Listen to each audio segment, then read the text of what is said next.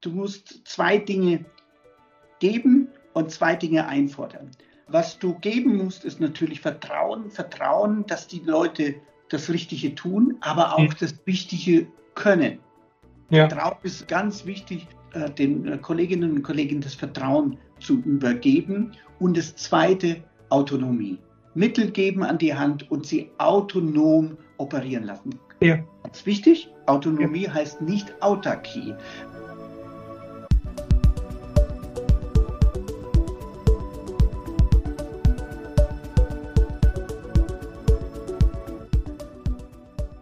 Hallo und willkommen zu unserer neuen Folge von Sprint New Work, New Mindset. Ich freue mich, dass ihr bei dieser Ausgabe unseres Podcasts wieder dabei seid.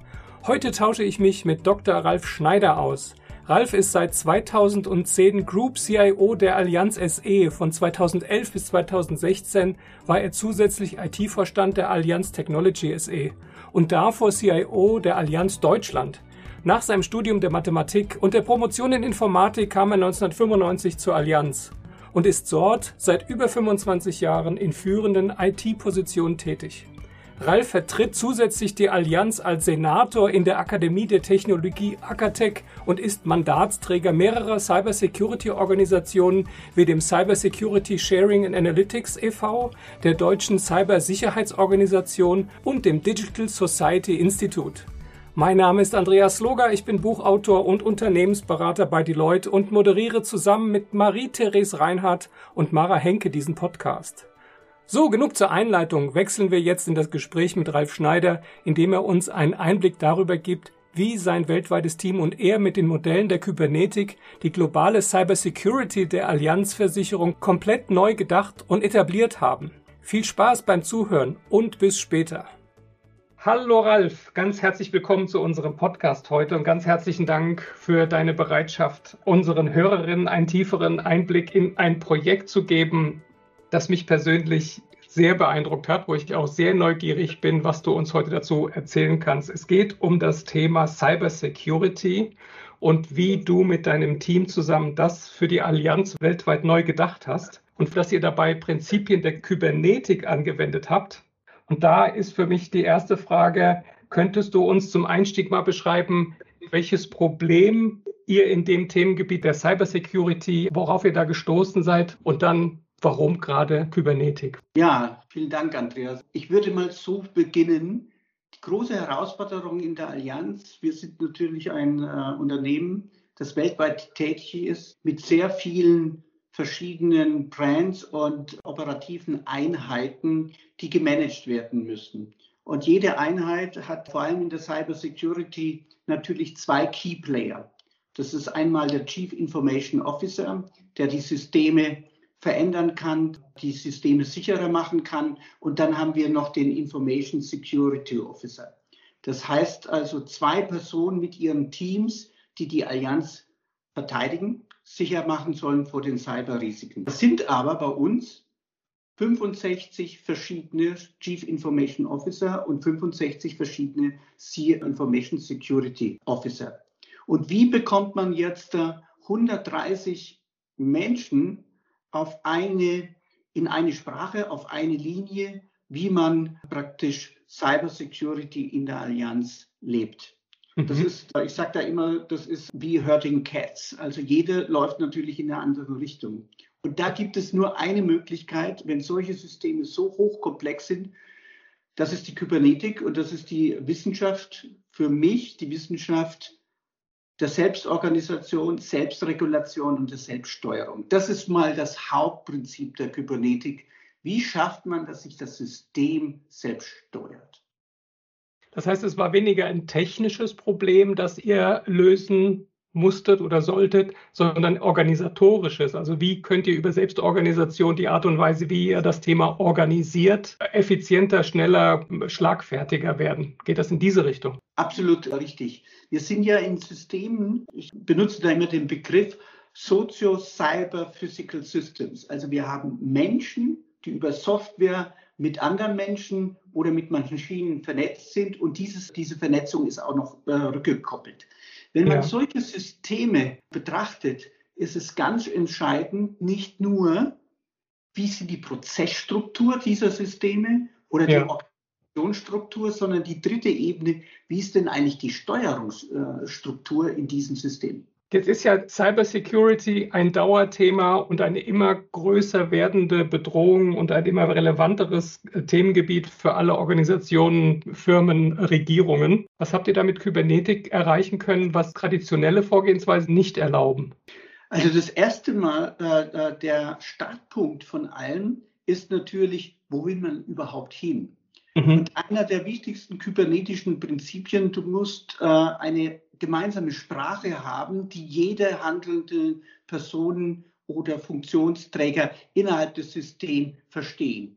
Das heißt, wir haben als allererstes eine Policy formuliert, die die Cybersecurity beschreibt, wie in der Allianz Cybersecurity gemacht wird. Also Policy schreiben, damit sind die Controls definiert und die Controls werden dann also auch umgesetzt oder wie sie umgesetzt werden sollen.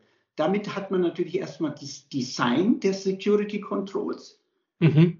Die Kybernetik kommt aber im zweiten Punkt, Implementierung der Controls, mhm. die in wirklich jeder dieser Ländergesellschaften der 65 implementiert wird und dann auch noch die Überprüfung der Controls, nämlich äh, Fachausdruck Effectiveness Testing.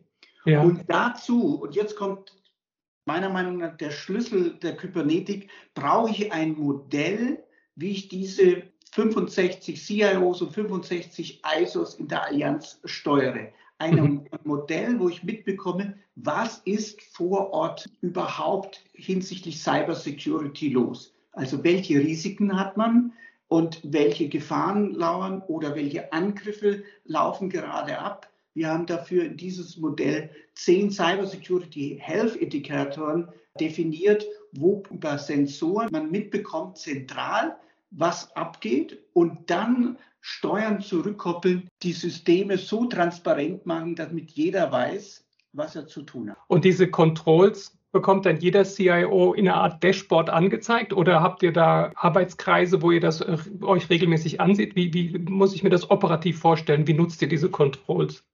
genau die richtige Frage. Zur Selbststeuerung und vor allem in Cybersecurity, wo ein Angriff in Lichtgeschwindigkeit ja. äh, sich ereignet, kannst du natürlich mit Komitees nicht mehr operieren, sondern wir nennen es, das Dashboard unser Cybersecurity Cockpit. Und in Echtzeit werden die Informationen jedem zur Verfügung gestellt.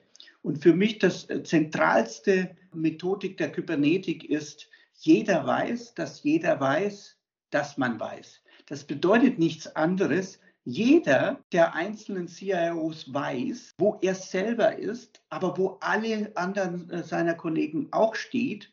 Und er weiß auch, dass alle seine Kollegen wissen, das gleiche Wissen wie er selbst. Also jeder weiß, dass jeder weiß, dass man weiß. Und das in Echtzeit. Das ist der Schlüssel.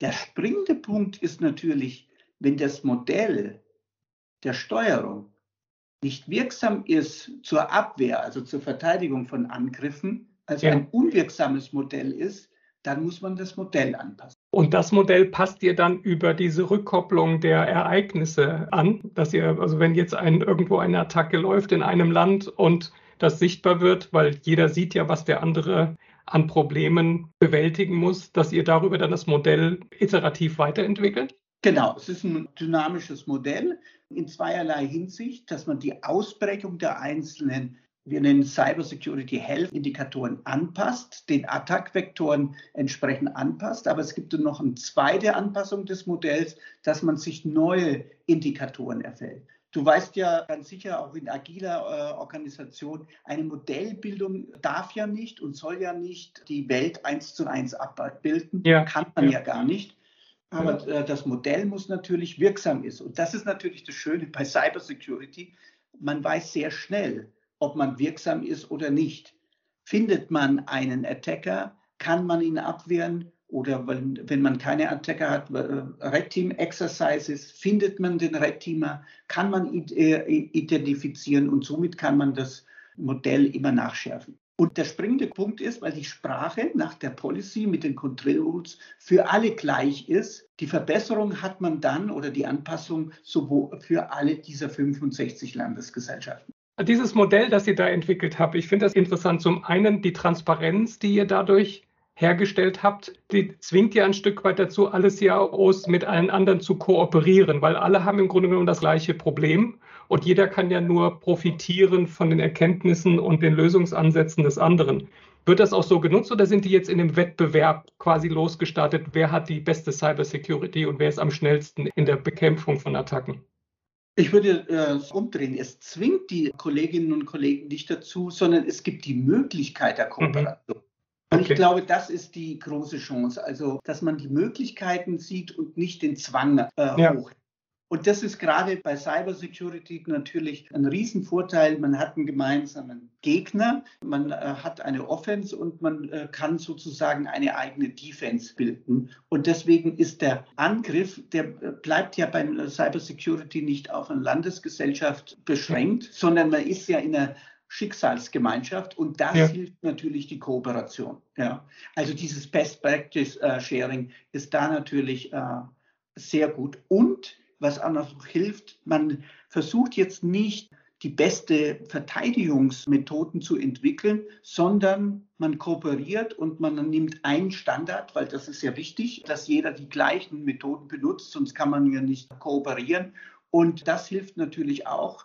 Man übt ein das Training mit den äh, Tools, mit den Cyber Defense Tools und nicht in der Erfindung neuer Verteidigung. Mhm. Sozusagen. Mhm. Das wird zentral gemacht und dezentral wird der Umgang mit, der, äh, mit den Verteidigungstools gegenüber den Hackern weil du gerade auch agile Organisationsentwicklung und agiles Arbeiten erwähnt hast. Diese Art der unmittelbaren Reaktion auf eine dynamische Veränderung meiner Umwelt, das ist ja exakt das, was die agile Bewegung versprochen hat. Aber ihr seid ja hier in der Königsklasse unterwegs. Also äh, die, weil du auch von Lichtgeschwindigkeit ja gesprochen hast, ich kann ja jetzt nicht eine Bedrohung diskutieren, in einem Gremium eine Entscheidung fällen, wie ich damit umgehe, sondern ich muss meine ganzen Entscheidungsmaßnahmen und Werkzeuge auf dem Tisch haben und die sofort eigeninitiativ und selbst organisiert anwenden in dem Moment, in dem die Bedrohung eintrifft. Ist das nicht ein vom Prinzip her etwas, was die Kybernetik ermöglicht mit den Denkmodellen, die ich auch in anderen Bereichen einer Organisation anwenden kann? Absolut, absolut. Ich mache eine kleine Zeitreise.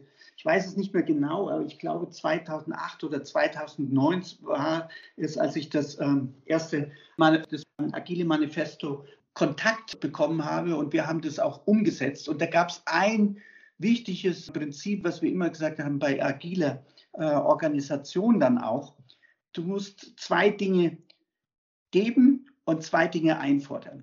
Was du geben musst, ist natürlich Vertrauen, Vertrauen, dass die Leute das Richtige tun, aber auch das Wichtige können. Ja. Vertrauen ist ganz wichtig, äh, den äh, Kolleginnen und Kollegen das Vertrauen zu übergeben. Und das Zweite, Autonomie. Mittel geben an die Hand und sie autonom operieren lassen. Ja. Das ist wichtig. Autonomie ja. heißt nicht Autarkie, aber Autonomie was ja. du auf der anderen Seite einfordern musst, äh, um ähm, das effektiv und effizient die agile Organisation zu machen, ist natürlich Verantwortungsübernahme. Mhm. Die Verantwortung bleibt dann dort, äh, wo du das Vertrauen hingegeben hast, für das Ergebnis und Transparenz. Das ist der Schlüssel.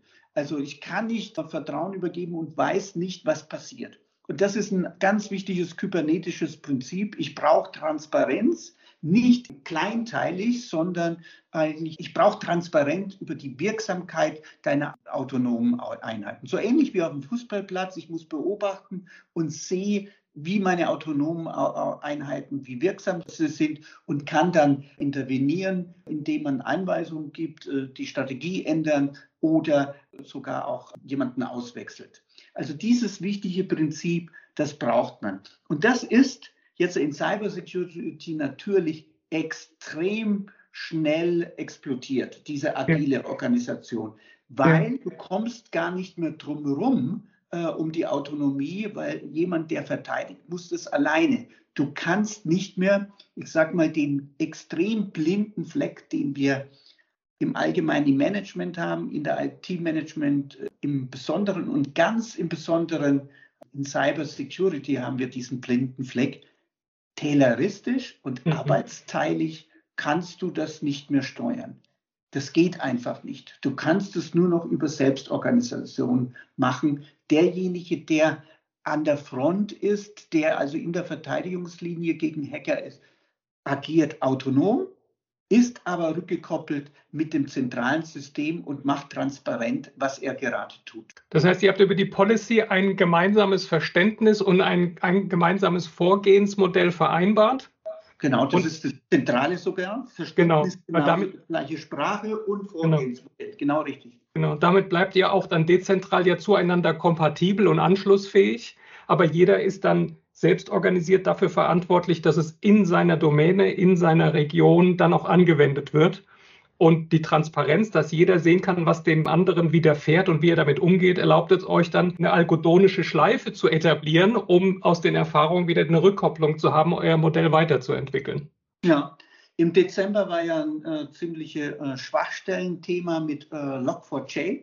Ja. Da hat sehr gut äh, lernen können, weil das war so neu für alle, weil das war in einer äh, Java-Bibliothek die Schwachstelle und dann musste praktisch jeder Source Code untersucht werden, wer hat diese Bibliothek, wer benutzt diese Bibliothek, in der diese Schwachstelle ist.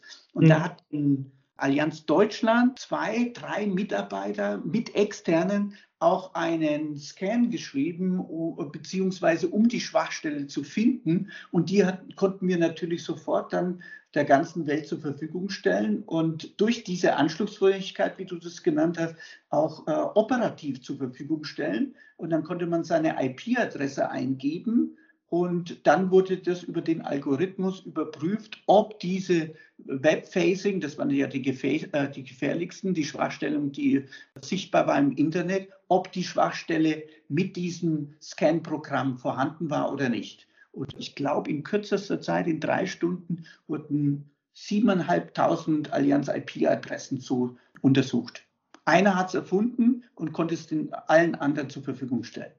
Ja, das ist ja ein Skalierungseffekt, der spricht für sich selbst. Wie bist du überhaupt auf die Kybernetik gekommen?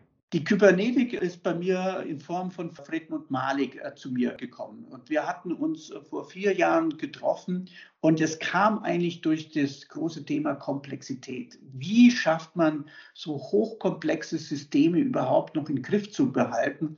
Und da habe ich den Herrn Malik kennengelernt und er hat mir dieses äh, Thema Kybernetik äh, näher gebracht und vor allem auch, wie man das in der Wirtschaft und im Management umsetzt. Und ein entscheidendes Modell gibt es da. Äh, Erfinder ist Stafford Beer und das ist das Viable System Model. Wie steuert man kybernetisch ähm, Organisation?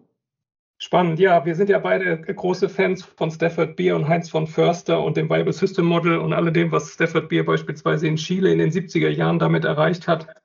Das ähm, muss man sich überlegen. Er hatte das in Chile schon 70 äh, verstanden, um was es geht. Wenn er damals Cybersecurity Sensoren, also was heute technisch ja. logisch geht, das wäre für ihn natürlich ein Highlight gewesen, weil das ist auch ganz wichtig. Du musst automatisierte Sensoren haben. Du darfst dich nicht auf Berichtswege verlassen können in Cybersecurity, weil du einfach sonst zu langsam bist. Das ist die Bereicherung, die sich daraus ergibt, wenn man schafft, eben über Kennzahlen, die aber dann sachlich reflektiert genutzt werden und nicht stumpf mechanistisch, entsprechend Entscheidungen dann auch zu fällen, welche Lösung, welche Vorgehensweise die wirksamste ist.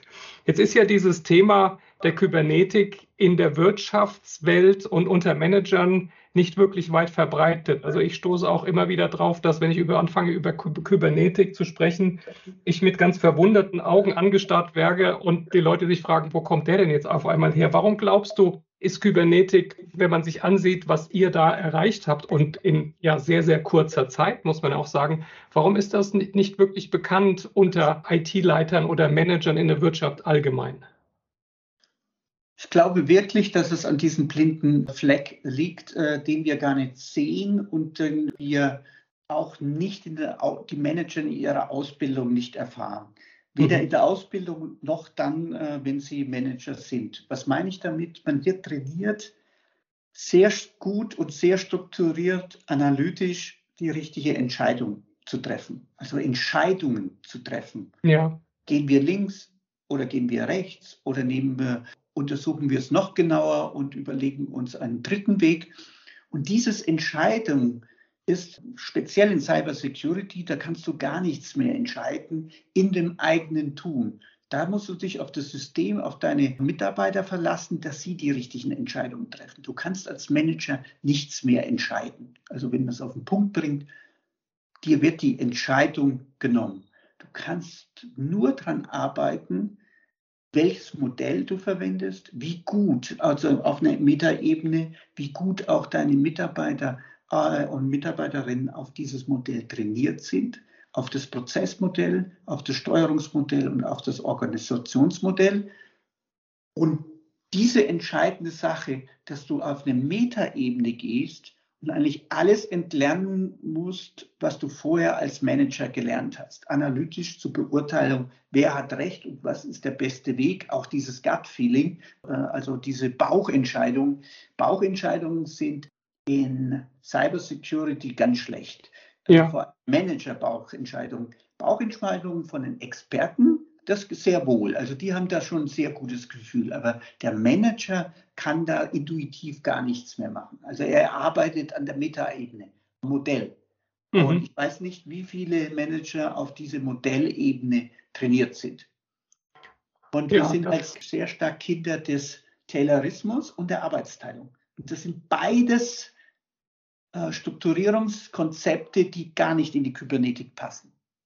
Das würde ja bedeuten, dass Manager ihr Selbstverständnis komplett um 180 Grad drehen müssen, dass sie nicht diejenigen sind, die andere managen und anleiten und ihnen Vorgaben machen, was sie wann wie zu tun haben, sondern dass sie diejenigen sind, die sicherstellen, dass Management als Fähigkeit in einer Organisation praktiziert wird und dass dann diese Fähigkeit beobachten, fördern und weiterentwickeln, aber nicht selbst eingreifen, direktiv dann die Stellschrauben justieren, sondern die, das, was ihr unter Selbstorganisation bei euch aufgebaut habt, das Bestreben hat, das zu etablieren. Absolut richtig und Andreas super zusammengefasst, auf den Punkt gebracht. Es geht nicht mehr über Power über Menschen, sondern Power mit Menschen. Ja, genau. Wie schafft genau. man, äh, die Systeme so zu, so zu bauen, dass man wirklich was erreicht und effektiv ist. Das heißt natürlich, je besser du bist, desto weniger musst du tun als Entscheider oder als Modelldesigner. Je effektiver du bist und dein System, desto weniger Arbeit hast du. Und dann ist es natürlich, muss es auch klack machen. Manager sind ja auch trainiert, je mehr Zeit sie investieren und je härter sie arbeiten, umso wichtiger sind sie. Und es ist da genau umgekehrt. Ja. Also je, je, besser dein System selbst organisiert läuft, umso äh, effektiver ist das System. Und das ist natürlich ein Umdenken. Und ganz klar, du musst dich mehr darauf konzentrieren, wie förderst du und forderst du die Kolleginnen und Kollegen, die Experten eigentlich. Ja. Jetzt gehe ich mal davon aus, oder ich hoffe es auch, weil es ist mir auch ein Herzensanliegen, dass vielleicht unsere Hörer und Hörerinnen jetzt neugierig werden und sagen, oh, das will ich auch besser verstehen, da will ich mich gern einarbeiten, wenn ich das schon im Studium, in der Ausbildung nicht hatte. Welche Tipps hättest du? Wie sollte man vorgehen, als neugieriger Hörer in dieses Thema Management Kybernetik Einstieg zu finden? Also ich würde als aller, allererstes mal ein Buch lesen ähm, von Heinz von Förster. Ist ja einer unserer Lieblingsautoren. Ja. Ich würde auf jeden Fall das Buch lesen, äh, Kybernetik und äh, Kybernetik, aber äh, mit dem zweiten Wort Ethik. Denn mit Kybernetik kann man alles steuern. Und man braucht natürlich auch Menschen, die ethisch richtig steuern und nicht irgendwelche anderen Sachen. Mit Kybernetisch kann man natürlich auch einen kompletten Überwachungsstaat und eine Diktatur aufbauen. Das geht genauso. Deswegen braucht man bei Kybernetik auch ein sehr starkes ethisches Verständnis. Sonst endet man in Dystopien. Also das ist schon ja. mal das Erste und Wichtigste. Ja. Dann würde ich auf jeden Fall Viable System Model, und da gibt es jetzt sehr viele, ich würde auch dein Buch empfehlen, Agile Organisation, aber vorher erst nochmal Stafford Beer lesen, dass sich dort etwas durchkämpfen und dann von Andreas Loka das Buch Agile Organisation, weil du bringst es extrem gut dann auf den, auf den Punkt, wie man es anwenden kann. Die große Kunst ist es nämlich nicht nur intellektuell zu verstehen, was Kybernetik ist, man muss sie ja dann anwenden in der Praxis und dann muss man loslassen. Und das tut natürlich auch sehr schwer. Fredmund Malik sagt ja immer, ich bekomme den Kontroll über Controls und nicht mehr über Kontrolle von Menschen. Das ist ja, ein ganz anderer Mindset.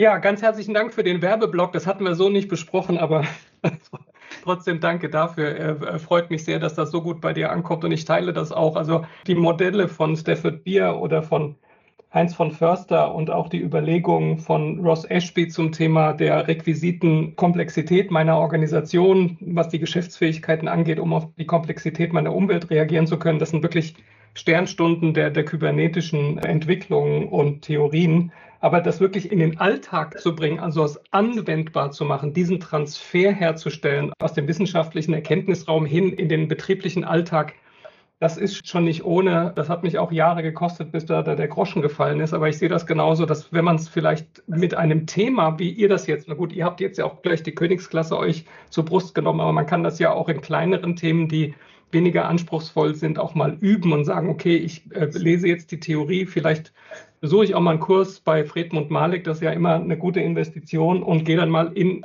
in den, ins Labor und experimentiere in meiner Organisation, wie ich das anwende und praktiziere. Ja, und man kann es ja leicht überprüfen dann in der Praxis. Wenn jemand sagt, er steuert kybernetisch, dann würde ich fragen, ja, wo ist denn dein Dashboard? Und als zweites würde ich fragen, ja, wie Tages- oder Stunden oder Realtime aktuell ist denn dein Dashboard? Und dann kann man sehr viel erkennen. Ja, also ja. das ist leicht, kybernetische Steuerung ist leicht zu überprüfen oder man kann sehen, ob wirklich jemand Kubernetes steuert oder nur Passworts verwendet. Ja. Das kann man schnell erkennen. Und am besten kann man sich das äh, machen über die dunkle Seite der Kybernetik. Und äh, sehr stark im amerikanischen ist ja auch Kybernetik eingesetzt, um äh, Raketen autonom zu steuern. Wenn das nicht funktioniert, dann fliegt die Rakete irgendwo hin. Also dieses kybernetische Steuerung über Dashboards, das sieht man. Also das kann man erkennen. Und ohne Software kannst du nämlich nicht kybernetisch steuern. Ja, wirklich spannend. Wie ich eingangs schon sagte, super spannendes Thema, wie ihr da vorgegangen seid. Was steht so, also ohne jetzt Geheimnisse zu verraten von der Allianz, wo geht die Reise mit der Kybernetik bei euch weiterhin? Habt ihr da schon nächste Ideen und Vorstellungen, wo ihr das weiter einsetzen könnt? Hochkomplexe Systeme wie die Cybersecurity in der Allianz oder Fragestellungen anzugehen, dann kommt man natürlich sofort in der IT allgemein gilt ja das gleiche Prinzip. Also wie steuert man IT ran oder auch wie kann man Projektentwicklung kybernetisch steuern. Aber da haben wir ja den Bezugspunkt zur agilen Organisation, aber auch dort, wie kann man Run und Change in der IT kybernetisch steuern und allgemein weil alle Organisationen ja hochkomplexe Systeme sind. Ab dem Zeitpunkt, wo 10, 15 Menschen zusammenkommen, hast du so ein hochkomplexes System mhm. und dann brauchst du kybernetische Steuerung und das kommt auch ins Management. Und ich denke, und das ist vielleicht mein, äh, mein Punkt, nicht nur die IT oder nicht nur die Cybersecurity wird kybernetisch äh, gesteuert, sondern das Management dreht sich und man benutzt Hierarchien nur für das, wo sie wirklich ihre Stärke haben, um Freiräume zu geben, Ressourcenverteilungen zu machen. Dafür kann man ja Hierarchien noch einsetzen, aber die eigentliche operative Steuerung macht man dann dezentral oder kybernetisch oder wie man beim Menschen sagen wird, wenn jede Handlung durch das Gehirn gesteuert werden müsste, jede einzelne Steuerung, und da wäre keine Selbststeuerung in unserem Körper, ich glaube, äh, wir kämen keine fünf Sekunden weiter. Also von daher weiß man ja, dass hochkomplexe Systeme durch Selbststeuerung, Selbstregulierung, Homöostasen, wie es im menschlichen Körper sind, dass die Systeme so gebaut werden müssen, auch Organisationen. Das ist ein schönes Bild, weil eigentlich ist das, was die Kybernetik uns erklärt und was Heinz von Förster und all die Größen verstanden haben, beschreiben konnten, ist ja nichts anderes, was nicht jeder von uns im Alltag in seinem privaten Umfeld ja praktiziert. Das ist ja.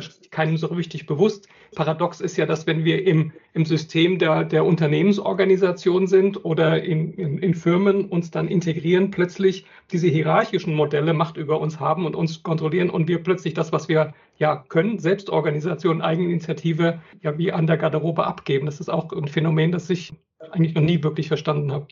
Ja, das Spannende ist ja, also im Unternehmen gibt es ja die drei äh, großen Dinge, die, die wir nachhängen. Wir wollen alles planen, am besten Quartalsplanung.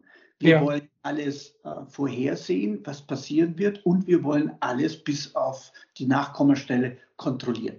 Man weiß aber, dass komplexe Systeme weder planbar noch kontrollierbar und schon gar nicht vorhersehbar sind. Wir versuchen es aber trotzdem. Und der Mensch an sich macht es nicht. Ich habe da immer so ein schönes Beispiel, wenn wir, ah, ich würde schon sagen, beim dritten Mal, wenn wir beim dritten Mal gegen die Wand gelaufen sind, dann merken wir, oh, unser Modell funktioniert nicht mehr. Wir erkennen nicht die Wand, dann erkennen wir sie aber irgendwann und beim vierten Mal laufen wir nicht gegen die Wand. Ja. In Organisationen kann das passieren. Äh, dreimal geplant, nicht erreicht und wir planen genau das Gleiche das vierte Mal, das fünfte Mal und das sechste Mal. Also diese, dieses Verständnis, was der Mensch intuitiv macht, wenn mein Modell nicht funktioniert, also nicht effektiv ist, dann versuche ich nicht mehr, sondern ich ändere mein Modell. Und ich glaube, das wäre für Organisationen auch ganz wichtig. Wenn es nicht mehr funktioniert, dann nicht vom mehr vom Gleichen, sondern mein Modell muss sich ändern. Das ist ein schöner Übergang zum Schluss, weil ich hätte noch die Frage, bevor wir für heute schließen, was würdest du denn deinen Kollegen und Kolleginnen empfehlen aus alledem, was ihr, du und dein Team in den letzten vier Jahren an Erfahrungen habt sammeln können? Also als allererstes extrem demütig sein und nicht mehr glauben, ich kann die Systeme noch verstehen und ich kann entscheiden, was als nächstes richtig ist. Also unterscheiden, was richtig und falsch ist. Das geht nicht. Man kann, was man machen kann, möglichst gute Entscheidungen zu treffen, möglichst richtig zu legen. Um das aber zu erreichen, ist es ganz wichtig, eine Transparenz, was man vorher schon gesagt hat, schaffe Transparenz über dein Problem. Ja. Als ITler würde ich sagen, bitte guck an die Daten, mach aus Daten Informationen, setze Sensoren ein, bilde ein abstraktes Modell von dem, wie die Realität ist, so wie der Mensch auch äh, das auch macht. Er sieht ja nicht alles, sondern nur ein Spektrum von Wellen und so weiter, Spektrum von Farben. Also mach deine äh, Modellbildung für den Zweck deines Unternehmens und lerne dieses anzuwenden, ganz schnell anzuwenden. Und ich würde auch diese Empfehlung machen. Und wenn ich am Anfang zurückdenke, haben wir auch ganz klein gestartet. Und einer der ersten und wichtigsten Prinzipien war, dass wir eine gemeinsame Sprache über die Problemstellung haben. Und das vermisse ich häufig auch in Unternehmen. Wenn ich ein Problem lösen will, vielleicht auch die Historie als Mathematiker von der Ausbildung, muss erstmal das Problem verstanden haben. Und dafür brauche ich eine gemeinsame Sprache. Und wenn ich die gemeinsame Sprache habe, deswegen Policy, kann ich mir überlegen, welche Controls möchte ich einziehen, dass mein System funktioniert. Also mhm. das, was ich jetzt äh, gerade vorhabe, was sind denn eigentlich meine Controls? Und dann später überlegen, sind sie vollständig, sind sie effektiv genug oder effizient genug, dann kann ich dran arbeiten. Aber ich muss mal starten. Ja? Und ja. immer wieder die Rückkopplung, bin ich denn effektiv? Also geht es nach vorne. Und wenn es nach vorne ist, nicht denken, ich habe es nur falsch gemacht, auch sich selber reflektieren und hinterfragen, vielleicht habe ich das Problem noch gar nicht verstanden. Großartig. Ganz herzlichen Dank. Ganz herzlichen Dank für diesen Blick hinter die Kulisse in eure Erfahrungen und wie ihr vorgegangen seid, was Kybernetik ist und wie ihr es angewendet habt, mit welchen Ergebnissen und Erfolgen und welche Effekte das bei euch hatte. Auch den Ausblick, was man damit noch machen kann, wenn man es ethisch im Sinne von Heinz von Förster auch ernst nimmt und da auch handelt. Ganz herzlichen Dank dafür, Ralf. Das war ein großer Genuss und danke für deine Erfahrung. Ja, vielen Dank, Andreas. Mir hat es auch total gefallen. Danke. Tschüss. Tschüss. So, das war unser Erfahrungsaustausch mit Dr. Ralf Schneider, dem Group CIO der Allianz SE, der uns hinter die Kulissen des Designs und des Kooperationsmodells seiner weltweiten IT-Organisation hat blicken lassen und wie er auf der Grundlage kybernetischer Modelle und agiler Praktiken den Umgang mit Cyberbedrohungen weltweit völlig neu aufgebaut hat. Ich hoffe, euch hat auch diese Folge gefallen und freue mich, wenn ihr wieder bei unserem Podcast Sprint New Work, New Mindset vorbeihört. Bis dahin wünsche ich euch eine gute Zeit, bleibt gesund und vor allem bleibt agil.